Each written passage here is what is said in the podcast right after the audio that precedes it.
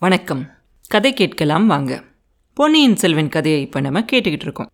சின்ன பழுவேட்டரையர் வந்தியத்தேவனை சக்கரவர்த்தி கிட்டேருந்து ஆஸ்தான மண்டபத்துக்கு மறுபடியும் கூட்டிகிட்டு வரார். சக்கரவர்த்தி கிட்ட அவன் சொன்ன சமாதானம் அவருக்கு சரியாக படலை. இன்னும் அதில் திருப்தி இல்லை. இந்த பையனை தனியாக போய் சக்கரவர்த்தியை பார்க்க சொன்னது தப்பாக இருக்குமோ அப்படின்னு யோசிப்பார். கரிகாலன் கிட்ட இருந்து ஓலை கொண்டு வந்திருக்கிறதுனால இவன் மேலே சந்தேகப்பட வேண்டியது முறை. ஆனால் அண்ணன் இருந்து மோதிரம் கொண்டு வந்துட்டானே. அதுக்கு மேலே இவன் எப்படி சந்தேகப்படுறது? சந்தேகத்துக்கே இடம் இல்லைங்க. இந்த மாதிரி காரியங்களை செய்ய வேண்டாம் அப்படின்னு பெரியவங்க கிட்ட போய் நம்ம சொல்ல முடியுமா என்ன?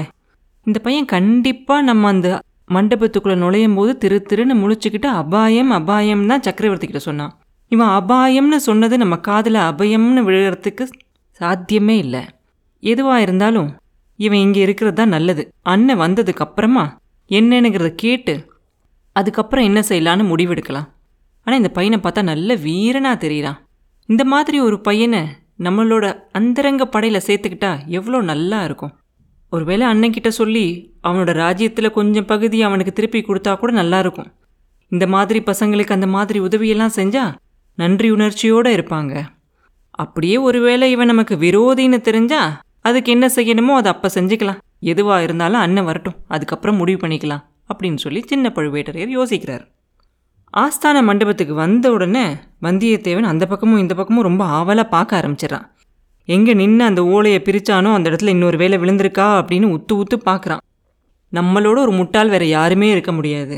உலகத்திலேயே புகழ் வாய்ந்த அந்த சோழ குலத்து இளவரசியை பார்க்க முடியாமலே போயிடும் ஆதித்த கரிகாலர்கிட்ட இருந்து நம்ம ஒத்துக்கிட்ட வேலையில் ஒரு பாதி தான் செஞ்சுருக்கோம். இன்னொரு பாதி செய்ய முடியாமலே போயிடும் அப்படின்னு சொல்லி அவன் கண்ணு தேடுது எங்கேயும் அங்கேயும் அப்போ தளபதி அங்கே இருக்கிற ஒருத்தனை கூப்பிட்டு இந்த பையனை கொண்டுக்கிட்டு போய் நம்ம அரண்மனையில் வச்சு பார்த்துக்கோ விருந்தாளி விடுதியில் வச்சு அவனுக்கு என்னென்னலாம் வேணுமோ அந்த வசதியெல்லாம் செஞ்சு கொடுத்து நான் வர வரைக்கும் அங்கேயே இருந்து பார்த்துக்கோ அப்படின்னு சொல்லுவார். உடனே வந்தியத்தேவனும் அந்த ஆளோட போயிடுவான் அவன் அந்த பக்கம் போன உடனே இன்னொரு ஆள் வந்து அவர்கிட்ட பயபக்தியோட ஒரு ஓலையை கொடுப்பான்.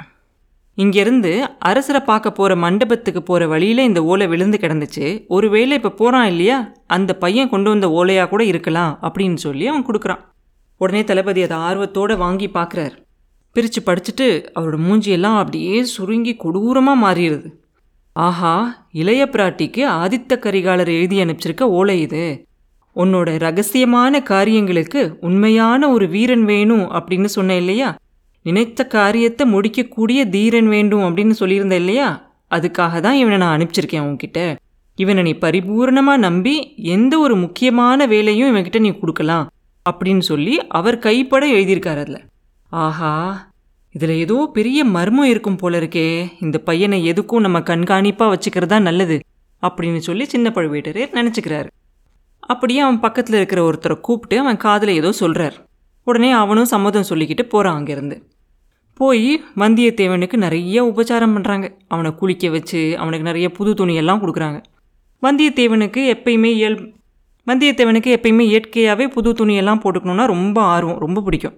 அதனால் அதெல்லாம் போட்டு அலங்காரம் பண்ணி நின்று கண்ணாடி முன்னாடிலாம் பார்த்த உடனே என்ன வேலைக்காக வந்திருக்கோங்கிறதும் மறந்துடுறான். ஓலையை தொலைச்சதையும் மறந்துடுறான். ஒரே சந்தோஷமாக இருக்கான்.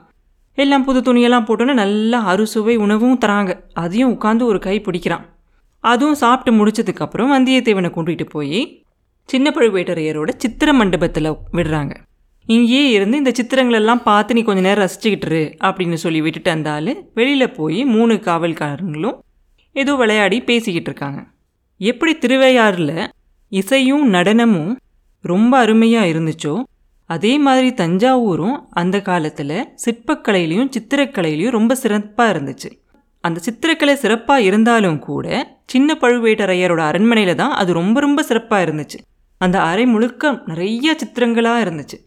வந்தியத்தேவனுக்கு அந்த சித்திரங்கள் எல்லாம் பார்த்த உடனே இன்னும் கொஞ்சம் பிரமிப்பாக இருந்துச்சு. அதெல்லாம் பார்த்து ரசிக்கிறதுல அவன் வேலையை மறுபடியும் மறந்துடுறான்.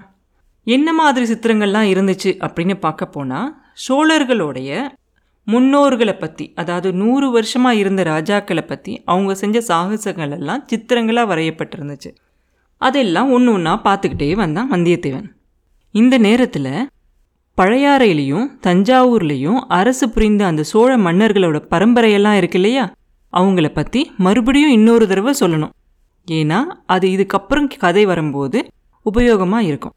அவர் உடம்புல தொண்ணூற்றாறு போர்க்காயங்களோட ஒரு அரசர் சண்டை போட்டார் இல்லையா? அவரை பற்றி முன்னாடியே நம்ம சொல்லியிருக்கோம்.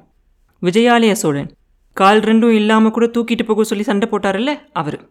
அவரோட காலத்திலிருந்து தான் சோழர்கள் மறுபடியும் தலையெடுக்க ஆரம்பித்தாங்க இல்லையா?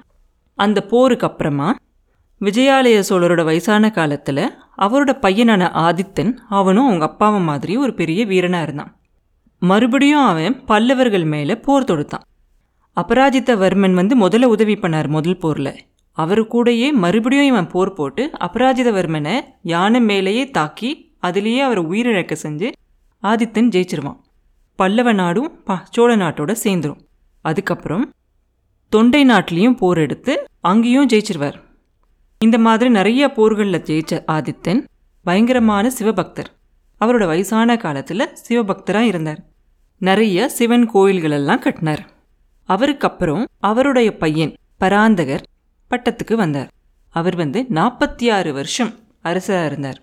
அந்த பராந்தக சக்கரவர்த்தியும் அவரோட அப்பாவை போலவும் தாத்தாவை போலவும் ரொம்ப வீரனாக இருந்தார் அவரோட காலத்தில் கன்னியாகுமரியிலிருந்து கிருஷ்ணா நதி வரைக்கும் சோழ நாட்டுக்குள்ளே அடங்கிச்சான். இவரோட காலத்தில் தான் தில்லையில் இருக்க சிற்றம்பலத்துக்கு பொன்கூரை செஞ்சாங்களாம். இவரோட ஆட்சி நாட்களில் சோழ நாடு ரொம்ப வளமாக இருந்துச்சான் இந்த பராந்தக சோழருக்கு மூணு பசங்க. அவரோட மூத்த பிள்ளை தான் இளவரசர் ராஜாதித்தர். அவரை பற்றி நம்ம எங்கே கேட்டோம்? இளவரசர் ராஜாதித்தர் அவங்க அப்பாவுக்கு வயசான காலத்தில் மறுபடியும் ராஷ்டிரக்கூட்டர்கள்கிட்ட இருந்து சோழ நாட்டுக்கு பகைமை வந்துச்சு. அவங்களோட சண்டை போடுறதுக்காக தான் அவர் எங்கே போயிருந்தார்? திருமுனைப்பாடியில் போய் ஒரு சேனையை வச்சுக்கிட்டு காத்துக்கிட்டு இருந்தார். அப்போ தான் அவங்க அப்பா பேரில் அந்த வீரநாராயணபுர ஏரியை அவர் அங்கே கட்டினார். அந்த ராஜாதித்தர் அப்போ நடந்த தற்கோல போரில் என்ன பண்ணார்? அவரும் உயிரிழந்துட்டார். யானை மேல் துஞ்சிய தேவர் அப்படின்னு அவரை சொன்னாங்க இல்லையா? அவர் தான் அவரோட மூணு பசங்களில் ரொம்ப வீரமான ஒரு பசங்க. அவர் மாத்திரம் உயிரோடு இருந்திருந்தா அவருக்கும் அவருடைய பிள்ளைங்களுக்கும் தான் இந்த சோழ சாம்ராஜ்யம் உரிமையுள்ளதாக இருந்திருக்கும். அவர் இறந்து போனதுனால ரெண்டாவது பையனான கண்டராதித்த சோழரை பட்டமளித்து ராஜாவாக்குனாங்க அவங்க அப்பா. ஆனால் கண்டராதித்த சோழரோ ஒரு உண்மையான சிவபக்தர். அவருக்கு ராஜ்யத்தில் இஷ்டமே இல்லை. பேருக்கு ராஜ்யத்தில் ராஜாவாக இருந்தாரே தவிர ராஜாங்க விஷயங்கள்ல எல்லாத்தையுமே அவரோட தம்பியான அரிஞ்சிய சோழர் தான் பார்த்துக்கிட்டார். அவர் வெறும் சிவ பக்தராக இருந்து சிவாலயங்களை எழுப்பிக்கிட்டு இருந்தார். அவருக்கும் கொஞ்சம் வயசாகும்போது அவர் என்ன பண்ணார்? அவரோட தம்பிக்கு கல்யாணம் ஆகி நல்ல வீரமான ஒரு பையனும் இருந்தார். அந்த பையனுக்கு பராந்தகர்னு அவங்க அப்பா பேர் வேற வச்சுருந்தாங்க. அதனால அவர் தம்பியும் அவர் தம்பிக்கு அடுத்து அவர் தம்பியோட பசங்களும் தான் ராஜாவாகணும் அப்படின்னு சொல்லி அவர் உயிரோடு இருக்கும்போதே அடுத்த ராஜாவாக போகிறது அவரோட தம்பி தான் அப்படின்னு சொல்லி பட்டம் சூட்டிட்டார். அவர் ஏன் அந்த மாதிரி செஞ்சார் அப்படின்னா அவரோட சின்ன வயசுலேயே அவரோட முதல் மனைவி இறந்து போயிட்டாங்க. அதனால அவருக்கு பசங்க கிடையாது.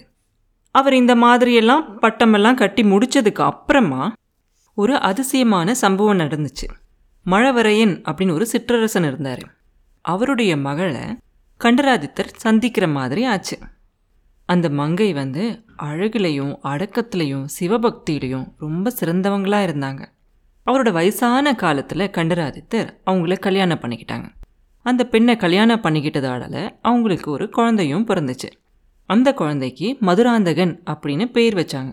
அந்த குழந்தை பிறந்ததுக்கு அப்புறமும் கூட அரசனும் அரசியும் அவங்களுடைய முடிவில் எந்த மாற்றமும் இல்லை அப்படின்னு எல்லாருக்கும் பகிரங்கமாக தெரிவிச்சிட்டாங்க. அவருக்கு அப்புறம் அவரோட தம்பியும் அவரோட தம்பி பசங்களும் தான் பட்டத்துக்கு உரியவங்க அப்படிங்கிறதுல அவர் முடிவாக இருந்தார். அவரோட பையனை சிவபக்தராக வளர்க்கணும் அப்படிங்கிறது அவங்க ரெண்டு பேருடைய ஆசை. இந்த உலக சாம்ராஜ்யத்தை காட்டிலும் சிவலோக சாம்ராஜ்யம் எவ்வளவோ மேலானது அப்படின்னு அவங்க ரெண்டு பேரும் ரொம்ப நம்பினாங்க.